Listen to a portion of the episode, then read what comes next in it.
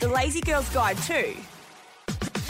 For girls who want to better their life, but better not have to do too much work. After the success of our superannuation podcast, I have asked James Mousa, finance guru and owner of a business called Life Sumo, who targets people like myself that have no idea and helps them sort out their financial life, to join me again. But this time, we're going to go a little broader than superannuation. We're actually going to talk about finances in general. He joins me now on the podcast. Uh, hey, James. Hey, Carly, how are you? Thanks for having me back. Of course. Well, the superannuation one went really well, and I think that's because people want to have an idea, but they don't want to be overwhelmed. So, did that surprise you that the Super One went as well as it did?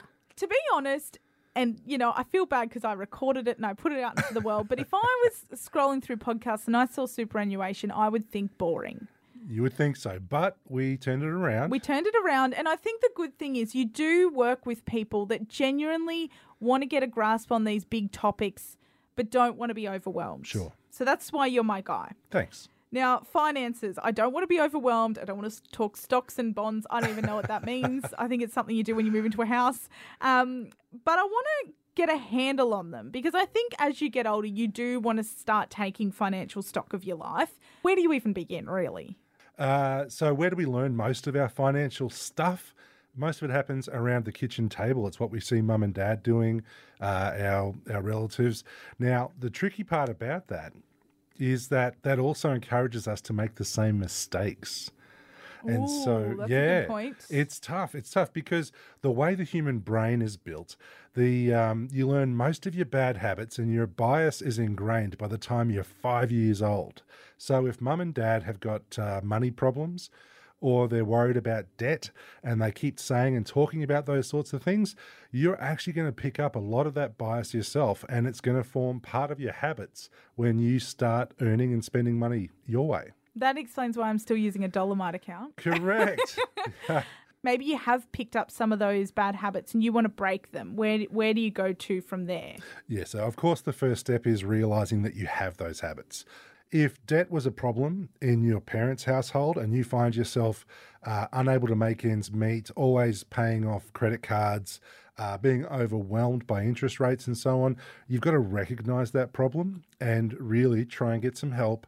Jump on the internet, do some Googling, because don't forget, uh, that internet, that's a resource that your parents weren't exposed to when they were younger.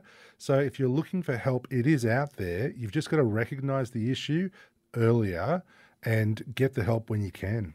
Okay, so you're talking about people that are in kind of a really bad financial spot. If that is you, like people listening to this podcast, if they're finding themselves a little bit overwhelmed by it all and they do need to seek help, because the internet can be such a danger zone for experts, so to speak, and especially when it comes to finances, everyone has an agenda with trying to get their hands on your money and tell you what to do with it.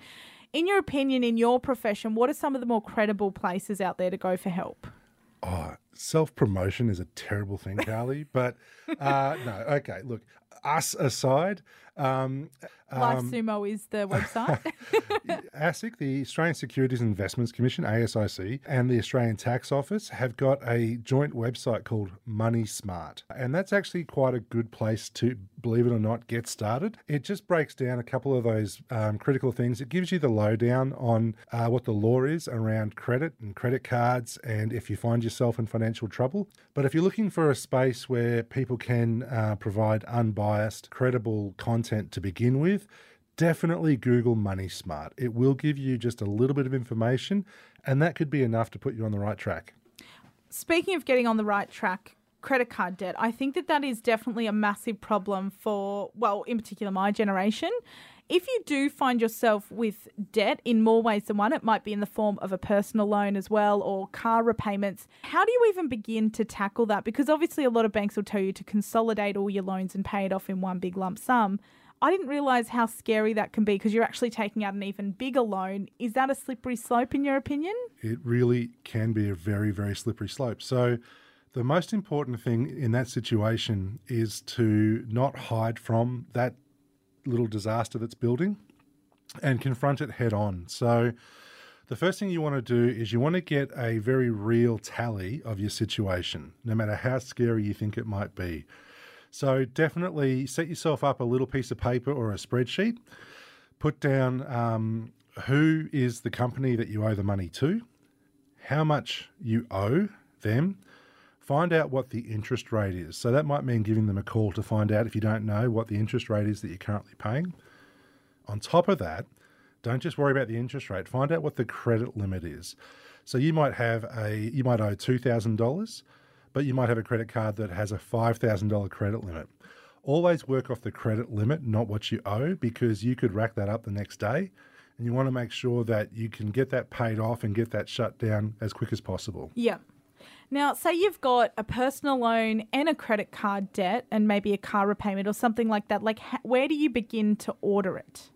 So there's a couple of ways that you can um, address that. One is you can either do a uh, the highest interest rate first is usually the starting point. If you're paying for 22% interest on something or 14% interest on something else, it kind of makes sense to pay out the one where you've got the higher interest rate as your starting point. Yeah. But likewise, balance can also be important. Just psychologically, if you owe $500 to somebody and you owe $3,000 to somebody else, sometimes knocking the 500 out of the way just gives you that little psychological boost that says, yeah, I can do this. Yeah. I can wipe this debt out. And then you can ramp up your repayments and focus on the larger one. Now, one thing I also wanted to talk about, speaking of debt, is Afterpay because it's huge and everyone's doing it. It seems like there is no risk involved in it for easy repayments. I know that a lot of my girlfriends are definitely doing it these days. Is it really as good as it says it is? Yeah, Afterpay is it's the old school lay-by, but you get to walk away with the item in the pocket, and you've got a fixed repayment schedule. Uh, I think it's four repayments, Yeah, uh, yeah. fortnightly repayments. So, um, as always, as long as you stick to that agreement, then there's no issue. There's no excess cost. Um, so Afterpay is often paid for by the people, uh, by the company who's selling the product. So they'll actually pay for the use of that Afterpay service. So as long as you uh, stick to the four repayments, you're fine. However, if you don't, the actual interest being charged on that can be quite exorbitant. Ooh, so so they really can get you. They can get you, absolutely, if you don't stick to it and you don't make those repayments. And the problem, of course, is that they don't do a full credit assessment before you use it. So they don't know whether you can afford it or not. So can it affect your credit score overall? absolutely. Ooh, they Yeah. don't tell you that. A- any sort of uh, credit item or instrument now all gets reported on everything and it's getting uh, a lot more prolific so your phone bill your electricity bill and we're not talking about um, you know bad payment history but even being late on a payment can now be reported and audited and um, because of the systems all centralizing they're getting that information in real time Speaking of credit scores, that can make or break your financial life. It, it really goes into everything that you want to do for the future, whether it's getting a car or getting a loan or, or getting a house. How do you find out your credit score? Yeah, there are a few services, online services. Um, I've registered one with one called uh, getcreditscore.com.au, and they all tap into the same centralized system uh, where they can monitor all of those things and they give you a monthly credit report uh, that tells you what your score is. And it's usually somewhere between uh, 200 and I think 1200 is where the scores tend to range from, where, of course, 1200 is the better score, Yeah. and 200 you're in a lot of trouble. And does that cost money to use that service? No.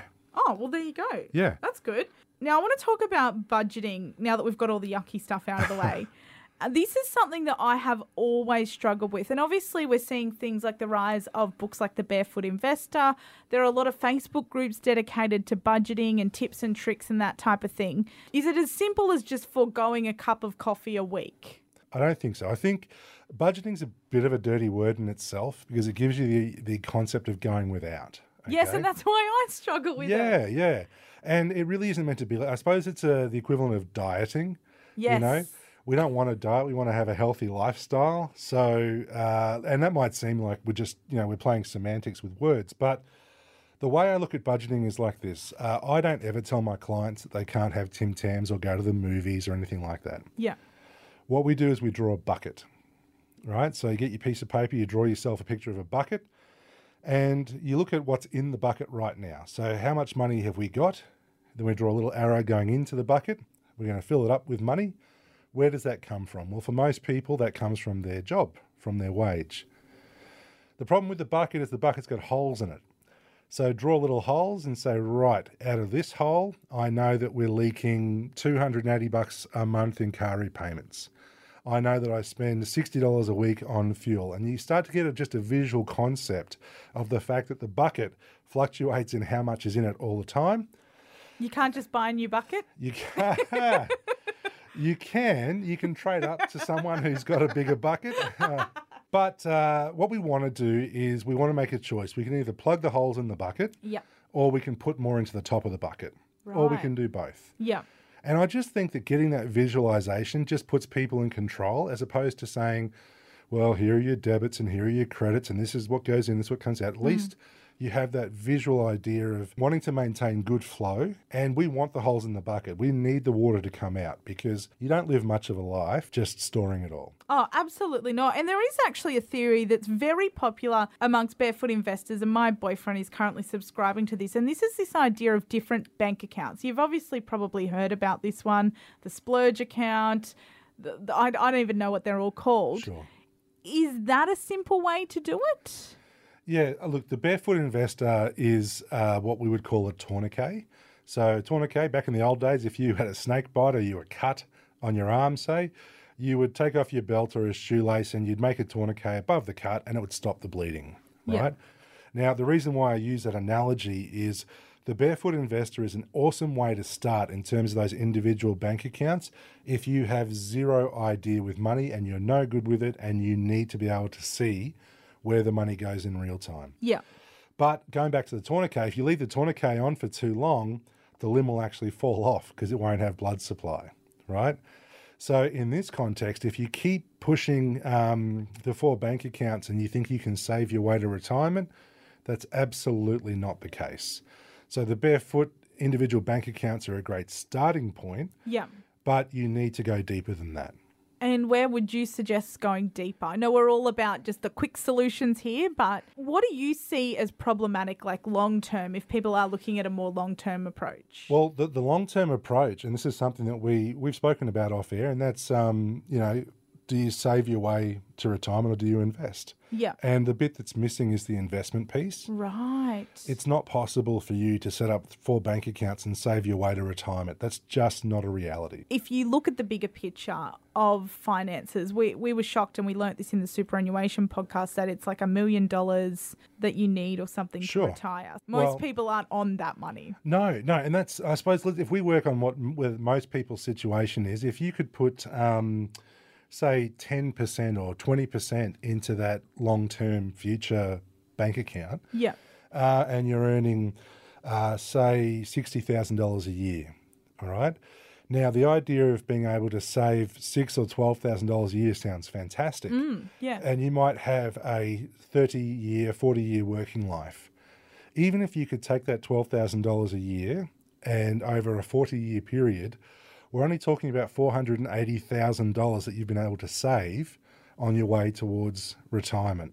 And of course, the problem with that is that $480,000 40 years from now won't be worth what $480,000 is today. Okay, so that's very overwhelming to learn. Okay, we'll wind, we'll wind that one back. Yeah. Okay, what do you think is a, a simple solution? Because obviously there are people out there that dedicate their lives to, to getting ahead financially Yeah. and they invest in the right places. But if you're just someone like myself who who wants to be comfortable and wants to try and do the right thing at a very basic level, if that's not a long-term solution, what would you suggest to people that aren't in the financial world? That's that's risk-free if you I don't know if there's anything with finances that's risk free, No, but is it real estate? Is it stocks? Is it you know? Okay, so this is the uh, really cool thing about risk. All right, you can't make a choice that is risk free. That doesn't exist. Yeah. Okay, but you have the luxury to choose the risk that you want to be exposed to. The only way that you can do that is if you understand what the risks are and what risks are out there. So where most people get it wrong is that they might think, well, if I put my money in the bank, that's risk free. Okay, Uh, you know, yes, uh, it won't grow, but it will always be there. So the risk in that context is that, uh, as I said, thirty or forty years from now, you might have saved four or five hundred thousand dollars, but four or five hundred thousand dollars won't buy you what it would today because the value of money changes. Yeah. So that's um, that's a substantial risk, which means you have to look for other things. Uh, the other side of it is that um, you know you might need to be in a more volatile investment, where the value can go up and down over time. So our job is to provide that education and make sure that people understand what all the risks are, and then help young people, particularly um, you know young women, young men who are looking to get ahead, and say, well, let's spend more time working on educating about risk and not worrying about the actual investment because that will take care of itself. The actual investment part is really the simple part. Getting people's head right around risk and risk tolerance, that's where it's all about. So, with money risk, obviously, I think the biggest thing for our generation, what we see as an investment, is real estate. And obviously, one thing that we are seeing in the news cycle at the moment is that is getting riskier and riskier, what seems by the day to invest your money into. What else is there out there for us? When it comes to investments, there are only three areas you can put your money cash, property, and shares. That's it. Yeah. They're the three main choices.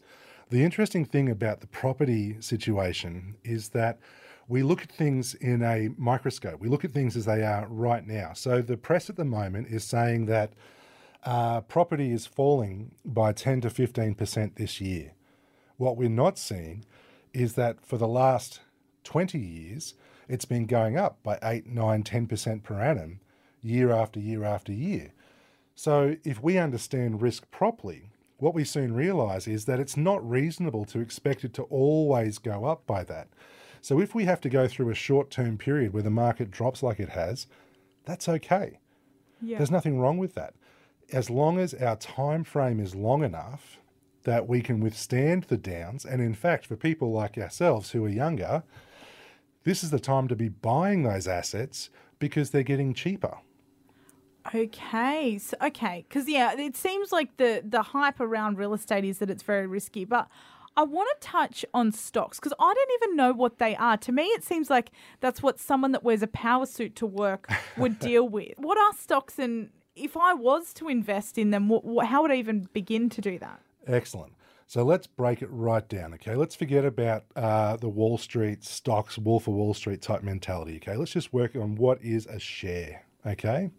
Was I calling it the wrong name? Well, that's a very American approach, uh, which See, is I cool. watched The Wolf of Wall Street yeah, on the yeah, weekend, yeah. so That's all right. Stocks and bonds. it's everything I know about finance. Definitely don't learn everything you need from the Wolf of Wall Street. Um, okay, so a stock is just another name for a share. Okay. Yeah. Uh, so in Australia, we do share investing, and a share really is owning a piece of a company. So when you go and buy shares in companies like Commonwealth Bank of Australia, uh, Woolworths, uh, any of the big companies, you, what you're buying is a little piece of that company. And by you buying that, entitles you to a little piece of their profit and a little piece of their value. And I guess this is why people freak out when there are PR disasters around big companies and the shares Correct. go down because then so then they lose money. So there is definitely risk involved in that, right? Oh, uh, look, absolutely. In particularly because it's like the property we just spoke about. If you look at things through a microscope, and there's a PR issue or something causes the share value to fall, we panic because we're thinking in a really short-term sensibility, right? Yeah. But if we take a 5, 10, 15, 20 year look at it, it shouldn't matter a great deal if the value of that share rises and falls because Yeah. of things that are happening in the short term. Okay, so say I have five thousand dollars. Is that even enough for shares? Is that a, that's probably very small, isn't it? Yeah, at the risk of giving advice, which I can't do until we've done our uh, investigation, you can definitely, you should be starting with something. Okay, so I'm starting with five thousand dollars. Sure. I pick Woolworths as a company.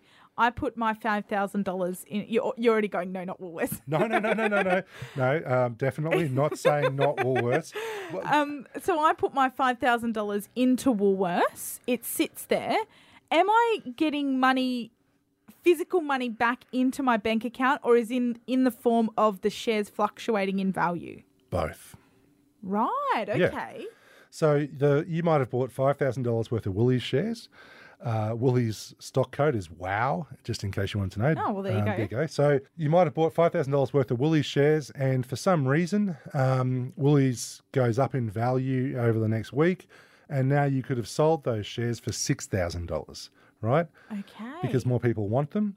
So now you've had the value of the shares increase. and but- how do I sell them? Like, do I have to? Is it like eBay? You have to find a buyer, or It's a special eBay uh, where you go through a broker or a broking facility. oh, like the Wolf of Wall Street. Bit The li- broker. uh, a little like the Wolf. of- I think we're going to get stuck on the Jordan Belfort. Um, definitely a lot less drugs. Um, yes, there is a specific way to, to buy and sell those assets. But the, the exciting part about that is that, particularly if Woolworth make a profit, a very tiny little bit of that profit comes back to your bank account. I think I've managed to wrap my head around it. So, one last thing on the stocks, okay? The one thing I would say without giving advice is by putting all of your $5,000 in Woolworths stocks, Yeah. you've now added one more risk Okay. because you've put all of your eggs in one basket, okay? Right. So, if Woolies go really badly, and any company can disappear, no company is infallible. If all of your $5,000 is with Woolies and Woolies no longer exists, bye bye $5,000. There's no insurance there. That you just Nope. lose it. But if you were to spread that money across 10, 20, 50, 100 companies, Yeah.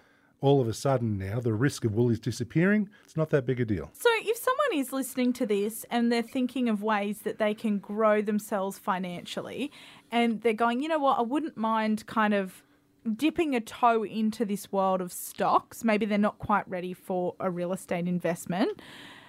How do you even begin to do that? Do you, do you need to get a broker or? You, you should definitely get professional advice. Yeah. And that's not out of a taxi or a Sunday barbecue or the Wolf of Wall Street. Where is the best way for someone who wants to get ahead financially that doesn't want to just have their nine to five as an income to invest their money? Your three choices is uh, stocks, property, and cash, or shares, property, and cash. Cash is not a long term investment. Cash Yeah. is about liquidity, being able to buy things when you need, and protecting your position. Property gives you access to equity. So you'll have to borrow generally to buy your property, and over time, once you pay it down, you have access to equity. Once you've got that equity, you can actually use it to build your asset base moving forward. Right. Okay. Uh, property also gives you an access to, to an income stream, um, but a lot of people make that mistake and they think, oh, well, once I've got a rental property, I'll be okay. The reality is that you don't get to take that income until you've got no debt on the property. So you've got to have a long term vision for that.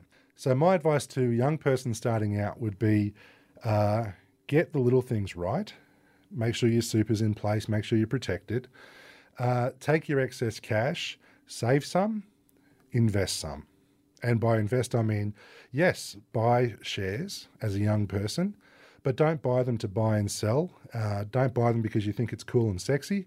Buy them because you want to buy and own and own them for the long term.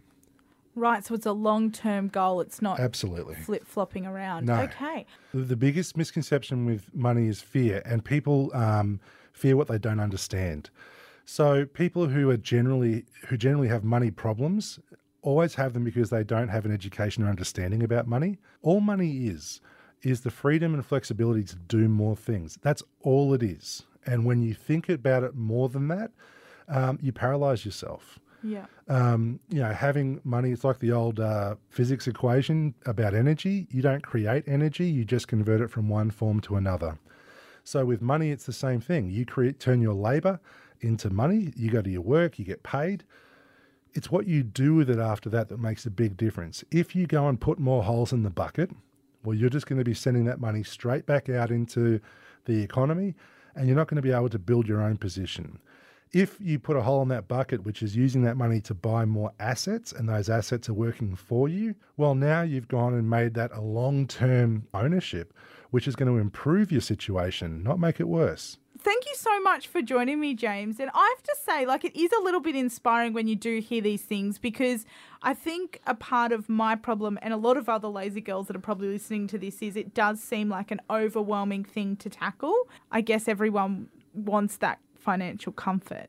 That's that's exactly where we're at. And I look, I only know this because I've been through it all myself. I just literally just turned 38 and realized that last year at 37, I accidentally retired. Which is an odd place to be. But the only way that happened was by looking at those holes in the bucket. And instead of using money to go out just for spending purposes, I bought assets. And I bought enough assets over time that I was able to replace my personal income. So this doesn't come from a guessing place. This is there's no mystery about this. Hmm. It's just maths and it's simple. Well, look, everybody wants to retire early, don't they? And to be able to do that because you've been financially smart, that sounds like the dream. It, it can be a reality, Carly.